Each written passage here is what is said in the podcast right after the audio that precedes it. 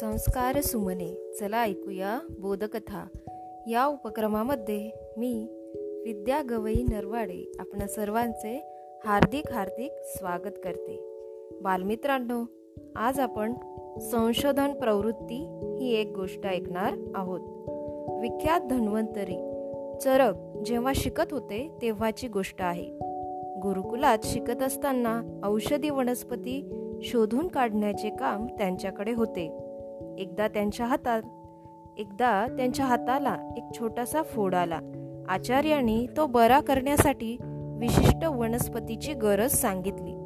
जर ती मिळाली नाही तर छोटासा फोड मोठा रोग निर्माण करू शकेल असे पण बजावले.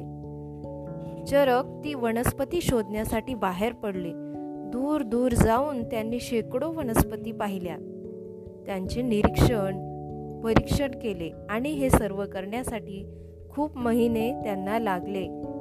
भरपूर शोध घेऊनही पाहिजे ती औषधी वनस्पती मिळाली नाही. त्यामुळे निराश होऊन ते आश्रमात परत आले.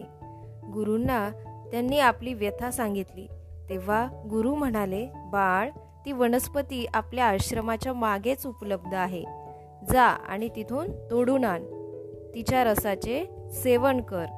सरकारने आज्ञेप्रमाणे सर्व केले. थोड्याच दिवसात तो फोड पूर्णपणे बरा होऊन त्यांचा हात पूर्ववत झाला. एके दिवशी गप्पांच्या ओघात सरकारने विचारले आचार्य जर ती वनस्पती आश्रमाच्या मागेच होती तर तुम्ही मला ती शोधण्यास इतके लांब का पाठवले? आचार्य म्हणाले वस्सा संशोधन प्रवृत्ती जागृत ठेवणं फार महत्त्वाचं आहे.